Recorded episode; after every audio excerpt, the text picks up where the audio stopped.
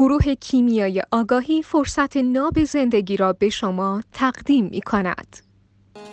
چی میشه که ما می‌بینیم بعضی از خانوم ها فارغ از archetype شون که البته که زیربنای این اتفاق حتما که archetype هست حالت ملکگی دارن و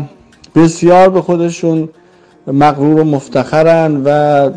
چی میشه که ما می‌بینیم بعضی از خانوم ها فارغ از archetype شون که البته که زیربنای این اتفاق حتما که archetype هست حالت ملکگی دارن و بسیار به خودشون مغرور و مفتخرن و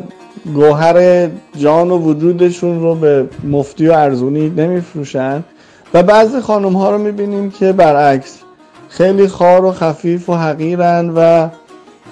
حقیقتا اعتماد به نفس ندارن و عدم ارزش به خود رو همش دارن تجربه می‌کنن و بر این اساس خب به تب ارزون فروشی هم دارن و گوهر وجودشون رو به سمن بخص میفروشن چی میشه که این اتفاق میفته؟ ملکه هر کسی هر زنی که مردی که در مجاورتش قرار دارد را خدای خودش بدونه اصلا بگم خدا حتما اون ملکه است و اگر ندونه عمل است. چون ملکه همیشه کنار پادشاه دیگه و نمی‌تونه بگی من شوهرم ولی من ملکم.